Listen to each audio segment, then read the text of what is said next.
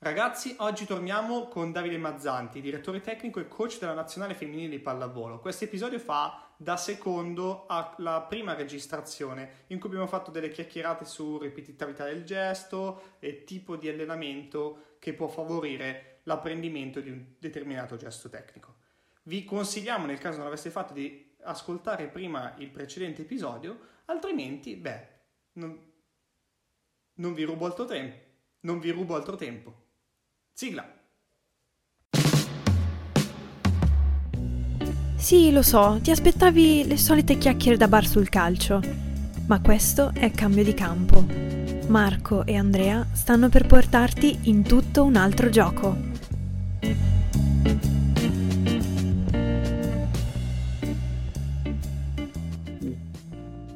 Ma quindi quella consapevolezza di cui tu parlavi prima, no? Cioè, secondo te, eh, sia in un settore giovanile, ma immagino anche nelle, nelle, nelle squadre più nelle prime squadre, avviene sempre attraverso un processo di vivere la situazione, di viverla nel gioco? Cioè, e tu gli chiedi poi che sensazione hai provato? Oppure gli dici, eh, rifacendoci a quella cosa che dicevi tu del modello, prova ad attaccare così quella, quella, quel tipo di palla, faccio un esempio, okay. ma sempre all'interno del gioco, non è che gliela metti lì in una maniera analitica, a tintum, anche, anche. Allora, io uh, ho provato a suddividere così perché poi da direttore tecnico bisogna che gli faccio esempi pratici perché sennò poi divento troppo vago. Io ho provato a dividere la, mio, la mia teoria di apprendimento uh, in uh, tre fasi. Conosci, riconosci e utilizza. Dove riconosci è la fase più importante, quella centrale, quella da, da cui parto.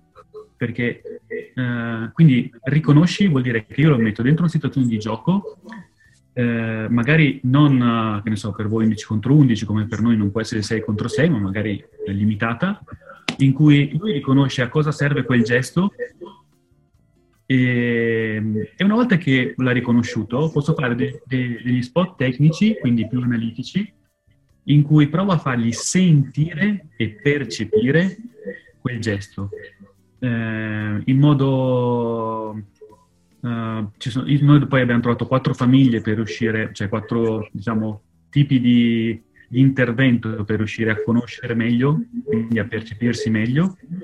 E, e, quindi cerco di portarlo fuori da lì, fargli sentire quella cosa, ma tre o quattro ripetizioni, eh? tre o quattro ripetizioni in cui lui si percepisce, e poi lo ributtiamo dentro a, a sentire quel gesto dentro un'azione di gioco. Quindi lui passa da riconoscere un gesto a conoscerlo meglio, a riconoscersi capace di poterlo fare. Quindi è conosci e riconosci dove posso rimbalzare, perché se lui non riesce a riconoscerlo devo aiutarlo a conoscere meglio il gesto per poi portarlo dentro. E poi l'ultima fase è quando passo da riconoscere e utilizza, in cui non ti dico più niente, vai nel gioco e io vedo qual è il transfer, cioè cosa gli è rimasto di quello che abbiamo fatto. Quindi la fase riconosci, che comunque è gioco, magari semplificato ma è gioco, in cui io faccio qualcosa di, di, molto vicino al gioco dove ti faccio sentire la tecnica. Provo a fartela conoscere meglio cercando un lavoro analitico e poi te la rimetto ancora nel gioco. Poi ti butto dentro e guardo veramente cosa è uscito alla fine in un percorso di gioco in cui magari comunque la situazione, anche se gioco, provo a, a fargli vivere quello che è stata la situazione per me eh, allenante, cioè qual è stato l'obiettivo dell'allenamento. E la cosa che secondo me eh, ho, ho, rivalutato è, è, il lavoro analitico, perché eh, io sono cresciuto, o meglio la pallavolo, anche, anche voi siete, siete, nati con questa idea, eh, che il lavoro analitico è come costruire un mattone su cui poi costruire la prestazione. Quindi io ho, devo costruire una casa, ti faccio fare un analitico, ti metto il mattone, tu lo rimetti dentro, così la casa sta su. Come se io estrapolando ogni parte riesco a... Non funziona così, non funziona assolutamente così. Quando io ti porto fuori, io uh, devo solo... Uh, non posso scomporre quella casa, posso solo farti vedere come, come sta su quella casa, come può, può, può reggere meglio quella casa quindi quando io sono fuori dal contesto di gioco non sto stabilizzando niente. Il lavoro analitico serve a percepire, non a stabilizzare. Per questo motivo, se io devo percepire, non devo starci lì due ore, cioè, ma devo fare poche ripetizioni. È per quello che dico l'analitico secondo me va rivisto secondo questa ottica. È importante l'analitico, ma non è tante ripetizioni e non è per stabilizzare, è per percepire. Quindi vuol dire che molto spesso anche snaturare la tecnica serve solo per generare un confronto tra dire prova a fare quel gesto senza braccia. Com'è? Quindi le braccia che servono? Forse servono a questo. E invece noi pensiamo che il lavoro analitico è noi costruiamo qualcosa. No, cioè è solo un, un momento di percezione di quello che ti serve. Eh, e invece noi pensiamo che veramente si smonta tutto, ma il cervello cioè, vede ogni movimento nella sua globalità, non riesce, anzi se tu lo snaturi troppo, Uh, come succede ai golfisti, poi per- perdono il, il, il flusso del, del movimento e, e, poi non riescono nemmeno più a colpire la pallina se lo snaturi troppo. Per loro che hanno un momento che lo swing è completa fluidità. Succede la stessa cosa anche, anche a, ai ragazzi che fanno calcio o ai ragazzi che fanno pallavolo, se li porti troppo fuori da quel contesto. Esatto, esatto. Questo ci tengo a sottolinearlo perché le persone che ci stanno ascoltando, che ormai hanno capito che noi, Davi, magari tu ci conosci un po' meno, ma questa cosa cerchiamo di dirla con, eh, con in realtà la, la, piccola differenza che il, il percorso di tipo eh, analitico percettivo, quindi legato, se non mi sbaglio, a un contesto più emozionale, no? E, di, e di, sensazione, di percezione del, del gesto in sé, tendenzialmente nel calcio di oggi non viene eh, troppo evidenziato. C'è, c'è, questo grande problema che si va a dare più delle direttive che fonologicamente puntano a far fare il gesto in un determinato modo. Perché? Perché chiaramente si è avuto una cultura tale per cui si è, per, si è personalizzato il gesto e quindi si pensa che trasferire quel gesto dia la soluzione alle soluzioni di gioco, mentre invece tu stai spostando il focus, in realtà l'abbiamo sentito anche da Rodolfo Cavaliere che ehm, eh, come dire, conoscenza comune in tutti noi, eh, che si sposta verso la percezione. Questo cambia totalmente. Quindi eh, io ci, ci, tengo a sottolinearlo perché credo che nella formazione dell'informazione che stiamo facendo verso gli allenatori di calcio, questa sia una grandissima, in realtà allenatori in genere, perché noi parliamo con, con, lo, con questo tipo di sport, ma in realtà è per tutti così, eh, mi piacerebbe che da domani chi sente questo episodio podcast possa mettere in atto eh, un analitico o un analitico diverso nel, nello sport. Nello sport. La cosa pericolosa è che quando, questo qui è tipico italiano, eh, quando tu dici una cosa è perché neghi un'altra. Mm. Noi, eh, su questa cosa noi siamo proprio, cioè, eh, siamo come nei partiti politici, cioè ne nascono mille perché non è che nascono con un'idea, ma nascono per negare l'idea dell'altro. E metodologicamente noi siamo fatti uguali, quindi se uno dice che eh, noi dobbiamo fare tecnica nel gioco, vuol dire che stiamo negando il fatto che si possa fare tecnica fuori dal gioco. E, e questo mi rendo conto che è proprio un, un difetto nostro, cioè noi siamo, dobbiamo essere sempre alternativi no? in tutto e quindi neghiamo. E invece secondo me è solo dargli un valore diverso. Nella pallavolo molto spesso si ha l'idea che fare analitico significhi fare tecnica, Insomma, come se solo con l'analitico riesci a fare tecnica, anzi addirittura la, te- la chiamano la tecnica pura, come se la tecnica nel gioco fosse la tecnica impura. E, sì, com- anche da noi, eh? Succede ah, okay. ah, ok. E questa è la cosa buffa, cioè che invece fare tecnica significa mettere il focus su un aspetto. Poi, come ho detto prima, la potresti mettere nella fase riconosci, nella fase conosci, nella fase utilizza, ma non dipende dal metodo, dipende dalla tua abilità da allenatore di tenere sempre il focus lì e poi di farglielo sentire nei vari, eh, nei vari momenti, eh, ma, ma senza staccarli tra loro è come se fosse cioè, un, un, flusso continuo in cui tu esci e rientri dalle tue sensazioni e provi a rimetterle eh, in campo. E quindi la cosa che provo a sottolineare è il fatto che non sto negando il valore dell'analitico, sto dando solo un valore diverso, cioè non è fatto per quello che abbiamo pensato. Anzi, la cosa pericolosa è che rischiamo, se valutiamo l'analitico come l'abbiamo sempre considerato, di buttare via del tempo. Perché se lo viviamo come un momento in cui uno deve eseguire quella cosa, siccome è lontana dal gioco, diventerà un perfetto esecutore di quella cosa, ma non, non la porta dentro e quindi perde tempo.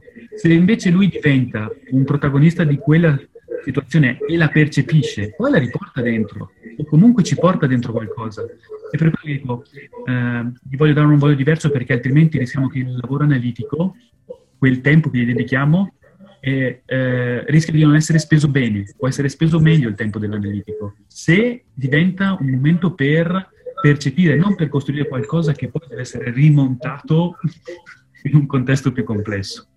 È questa cosa qui che secondo me a volte si fa fatica a, pass- a far passare, perché, eh, perché il concetto, un po' come la metodologia, pe- si pensa sempre che sia tutto un, una progressione, dal semplice al difficile. Eh. Eh, io ti sentivo parlare in un, in un podcast uh, Coach Factor che eh, invito tutti ad andare a sentire perché hai dato altrettante idee, secondo me, molto interessanti, um, che parlavi a un certo punto di feedback legato al contesto emozionale che, si, che la, l'atleta sente nel momento in cui esegue un gesto. No? Eh, mi hai fatto effettivamente venire in mente una cosa. Tante volte si chiede di ripetere anche nel gioco, o in un analitico, o nel gioco di ripetere quel tipo di gesto finché viene, o di ripeterlo, come diceva, eh, come alcuni studi vengono usati, come quello di Ericsson, 10.000 volte, 10.000 ore, no? 10.000 ore di pratica diventi un grandissimo esperto di quello. No? In realtà, se tu ripeti 10.000 ore con ansie, paure o sentimenti negativi, è molto probabile che tu non avrai quel picco emozionale, quel picco eh, eh erziale, per citare un po' la, la Lucangeli, che non riuscirà a, dar, a, a farti apprendere in maniera eh, utile a quello che è il contesto che, eh, in cui si sta eseguendo quel tipo di gesto. No? E allora ti chiederei, tu in quel caso quali tipi di feedback usi o quali tipi di strategie usi per spostare quello stato emozionale negativo legato a quel tipo di, di gesto o di contesto che si è creato verso qualcosa che è più utile al, all'apprendimento? E allora, eh, riguardo al numero di ripetizioni, è vero, cioè la ripetizione fa la differenza, però deve essere una ripetizione positiva, cioè nel senso... Qualitativa. Cioè una, una ripetizione che è nata a buon fine. E buon fine significa non solo il fatto che eh, uno abbia fatto la cosa giusta, eh, ma anche l'abbia vissuta nel modo giusto perché comunque se la vive con ansia non la vai a ripescare poi con la stessa rapidità, visto che prima parlavamo di lettura, eh, rispetto a una, una, situazione vissuta magari con un'emozione negativa. Quindi, visto che ogni memoria è legata comunque all'emozione cui l'abbiamo, l'abbiamo vissuta e l'abbiamo salvata, poi il modo in cui l'abbiamo salvata poi è il modo in cui noi la andiamo a riprendere quando conta. Quindi questa cosa qui fa tantissimo, secondo me, la, uh, la differenza.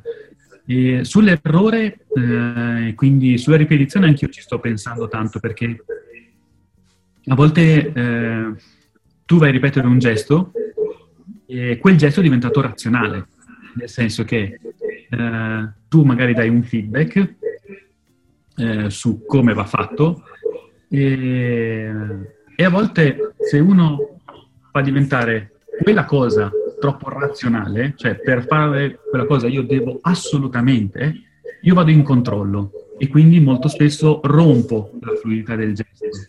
Quindi a volte, eh, un po' come si legge nel, uh, nel libro uh, The Inner Game, eh, noi dobbiamo far tacere quella parte razionale e quindi molto spesso uh, dare un compito cognitivo che non c'entra nulla con, con, quella situazione è il modo migliore per far eh, fuori quel gesto in maniera fluida. E io sto pensando che ci sono alcuni fondamentali nella pallavolo in cui riesco a fare questo, cioè riesco a portarli fuori da quella situazione. Cioè riesco a magari aiutare a non razionalizzare troppo quel gesto, perché ho alcune strategie che funzionano. Quando invece c'è tantissimo collegamento, del tipo, che ne so, l'attacco, in cui il loro gesto dipende sempre dal passaggio, quindi no, dalla qualità dell'alzata, eh, da come parte dal campo, quindi c'è tanti aspetti situazionali. E a volte so anch'io che quel gesto andrà cioè lo so già quanto lei che quel gesto non sarà e, e poi accade che così e mi dico ma caspita non può succedere che io ho la sua stessa percezione che comunque non andrà a buon fine e sto lì a ripetere qualcosa che non andrà uh, a buon fine quindi l'idea di tirarli fuori da quella, da quella situazione è secondo me uh, un, un, sistema proprio questo, cioè dargli un compito cognitivo che non c'entra niente con quello che deve fare. Cioè, il modo migliore per farlo tor- tornare fuori a volte è eh, non far pensare a quella cosa, perché se va troppo in controllo di quella cosa, poi la velocità con cui la, la, uh, la, la sviluppa è comunque inferiore. E quindi in un gesto che è globale rischi comunque di interferire su quel gesto, eh, di romperlo. E, ehm, questo è un modo. Poi, secondo me, eh, ci sono delle cose in cui eh, per cambiarle c'è bisogno del sentimento giusto. O meglio, eh, io mi rendo conto che ci sono i punti di forza che, ok, sono i punti di forza. Poi ci sono le aree di miglioramento che molto spesso vengono vissuti come problemi. E quando uno ha quell'area lì, eh, la vive male, cioè la vive col sentimento sbagliato, perché lo vive come un senso di colpa, nel senso che eh, mi dicono di fare questo e io faccio questo, e il differenziale tra quello che mi viene chiesto e quello che io riesco a fare è il senso di colpa. E finché questa cosa non si trasforma in senso di responsabilità, ossia cosa posso fare io per la squadra su quel fondamentale, non quello che mi viene chiesto, ma cosa posso fare io. E quella è la responsabilità. Ovviamente se io sono un grandissimo attaccante, non mi possono chiedere di essere un grandissimo difensore, ma posso fare la mia parte di difesa, secondo quelle che sono le mie caratteristiche, eh, che non sono quelle lì di essere uguale al miglior difensore. E invece molto spesso questo differenziale crea quelle situazioni in cui io sto lì, sto lì, sto lì, sto lì e non cambia nulla, non cambia nulla eh, posso inventarmi ogni tipo di cosa, ma non cambia nulla se non cambia il sentimento. Il, sen- il sentimento è responsabilità o senso di colpa su, su quella situazione lì. E credo questo, ci credo fortemente. E, e, quindi una cosa che ho visto fare all'allenatore campione del mondo uh, maschile, eh, Vitalainen, che adesso è a Perugia, allena qui in Italia, e lui non sta troppo su, sui difetti. Non sta troppo sui difetti perché sennò se non diventa un problema. Sembra che sia. E lui non vuole far diventare un difetto un problema. Eh. E, ed è buffo, non ho mai sentito questa cosa qua. Cioè, veramente è, è rivoluzionario. E fa, questa cosa mi fa pensare perché dallo studio che abbiamo fatto ad alto livello, le squadre vanno in difficoltà non quando le tocchi sul loro punto debole, ma quando le metti in crisi sul loro punto forte. Perché uno può dire, ok, tu sei forte qui, sei debole qui, allora ti colpisco dove sei debole. In realtà, quello che capita ad altissimo livello è quando due squadre si equivalgono e quando tu metti in difficoltà il loro punto forte. Quando loro vaccinano lì, vanno a terra. Se li colpisci sul punto debole, nì. Cioè, potrebbe essere non sufficiente. Se tu li colpisci sul punto forte, quelli vanno a terra. E questa è una cosa che adesso dai numeri è, è, è, uscito un po' di volte, quindi lo stiamo studiando perché mi affascina sia dal punto di vista, diciamo, dello studio partita, ma mi affascina anche dal punto di vista di un giocatore. E anche se non sono stato mai un atleta, eh, io facevo bene le cose in cui ero più scarso quando le cose in cui ero forte mi venivano, non il contrario. E quindi era, cioè, eh, ero più forte in attacco, ok, quando ero forte in attacco mi venivano anche altre cose, ma se l'attacco andava male non c'era verso che le cose in cui magari me la cavavo meno venissero fuori. E quindi anche questo aspetto qui mi fa pensare che a volte vivere le cose come un problema sia un, un modo per rallentare il processo di apprendimento. Su questa, su questa linea filosofica ci sono anche allenatori di calcio che hanno vinto un po' di partite facendo, giocando su questo discorso del eh, far vincere o non far vincere la parte forte o non forte della, dell'altro. Cioè gli altri toglievano semplicemente lo mettevano in difficoltà, cioè da un vantaggio passavano a svantaggio per, per l'altro. Cioè, mettevano, che ne so, una squadra è buona ad attaccarti quando io ho la palla, poi io ti do la palla, vai. E cosa succede così? e ti incasinavano solo con quello. Però anche, ad esempio, una cosa che mi... Negli sport di squadra fai fatica a capire sempre no, se una squadra gioca bene o male, perché ci sono così tante variabili che il definire giochi bene e giochi male è difficile. E molto spesso il feedback è difficile da, da tirare fuori, cioè il feedback sul fatto che abbiamo giocato bene o male. Gli sport uh, individuali dove sei solo tu, o anche meglio, quelli di combattimento mi affascinano, dove il feedback è diretto, perché se ti arriva un cartone dici hai giocato male. sbagliato, no? Qualcosa è, è diretto. E io sono andato a chiedere a un pugile, uh, uh, ho fatto qualche, qualche, lezione con lui e ho detto, ma cos'è la cosa che ti manda più sbattimento quando sei sul ring? E lui mi ha detto, quando tu dai il tuo colpo migliore e quello non accusa. È la stessa cosa. Cioè io do il mio colpo migliore e quello detto, io ho dato il mio migliore, adesso che li faccio? no. E poi comincia a vacillare e quindi anche questa cosa mi è tornata in mente che anche in sport di combattimento è così, che, che sono quelli do, dove questi aspetti forse fanno ancora di più la differenza, sono ancora più immediati. Sì, beh, lì enfatizzi al massimo la, la situazione, lì è, la enfatizzi al massimo ed è un uno contro uno, cioè più di così, eh, forse così. non esiste niente da roba del genere. Davide, una domanda. Tu prima mh, mm, hai parlato dei tre step che, che facevi effettuare, che li hai chiamati riconosci, conosci ed esegui, utilizza. Sì. Ok. Volevo chiederti una roba. Uh, dal tuo punto di vista proprio del, della tua esperienza, io mi voglio focalizzare sul, sul primo passo, sul riconosci.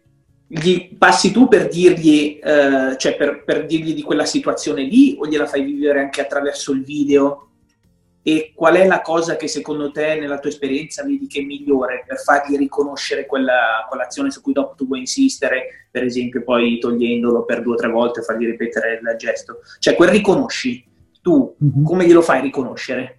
Qual è la cosa migliore per farglielo riconoscere? Ah, sicuramente allora, vederlo, uh, vederlo in un contesto di gioco uh, può essere anche di alto livello, da gusto, soprattutto se sono bambine, anche perché un concetto che noi portiamo avanti è che esiste un'unica pallavolo, cioè non esiste la pallavolo dei giovani e la pallavolo dei grandi. Eh, ci possiamo muovere già come fanno i grandi, poi lo faremo a nostro modo, ma ci muoviamo come fanno i grandi. E non so se per voi è così, ma per noi è così. Cioè, sono, ehm, e poi le tecniche ovviamente saranno quelle di un bambino e che poi si svilupperanno, ma il fatto di fargli vedere che noi ci muoviamo come fa la nazionale, no? e magari un gruppo di bambine, è figo. Poi in quel contesto lì vedere come noi risolviamo le cose, eh, secondo me è un, è un, aspetto, quindi di vedere eh, un modello esterno, rivedersi. Eh, io mi, anche quando ho iniziato a usare il video retard utilizzavo in, in, in una televisione con un sistema di videosorveglianza che costerà 200 euro e facevo rivedere l'allenamento di continuo, quindi loro facevano qualcosa e poi si riguardavano il video di continuo. Ehm, e quindi il fatto di farsi, cioè di, di, vedere qualcosa che è vicino all'alto livello, poi rivedersi tu come lo interpreti, già quello è un bel modo per, uh, per riconoscersi. E le due parole che secondo me eh, queste le ho prese dal ciclo di Kolb, il ciclo di di Kolb eh, del 73, è vecchio, ma non funziona.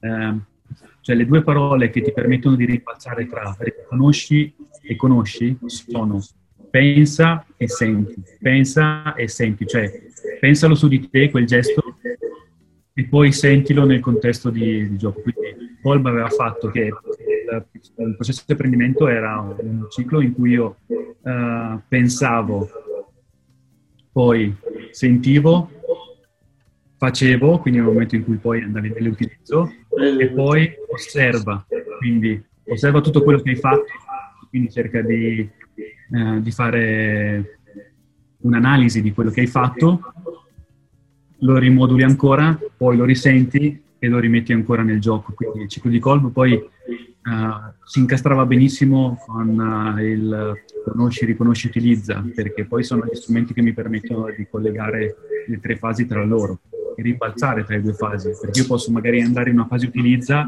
e vedo che ha perso totalmente la visione di quella cosa. E quindi posso fare uno step in cui lo riporto un attimo nella fase di conosci, uno step tecnico in cui una situazione magari non con tutte le variabili fargli sentire che quella cosa la può fare in quel modo, vedere se la riconosce meglio e poi ributtarlo dentro, perché ho analizzato che lì non la sente, lì non riesce a farla e quindi torno un attimo indietro. E, ehm, e quindi è questo rimbalzare tra le tre fasi che ti permette di, di lasciare eh, l'atleta sempre al centro di questo processo e di, eh, e di poter poi modulare le, le, proposte. Perché credo che poi sia questo un po' l'arte, capire a che punto sei e vedere se devi andare avanti o indietro. E un po' questo. Io non posso, non posso, che ringraziarti Davide, Sto, ho buttato l'occhio sopra qui che c'è l'orario, non voglio, non voglio rubarti altro tempo, quindi scusaci se, eh, se, se la passione ci, eh, ci ah, tiene qui. Grazie Davide, veramente di cuore. Davide, veramente. Ciao, ciao, ciao. Ciao, ciao. Ciao. Se l'episodio ti è piaciuto, iscriviti al podcast per rimanere sempre aggiornato e condividi questo episodio con qualcuno che pensi possa essere interessato. Noi ci sentiamo al prossimo episodio.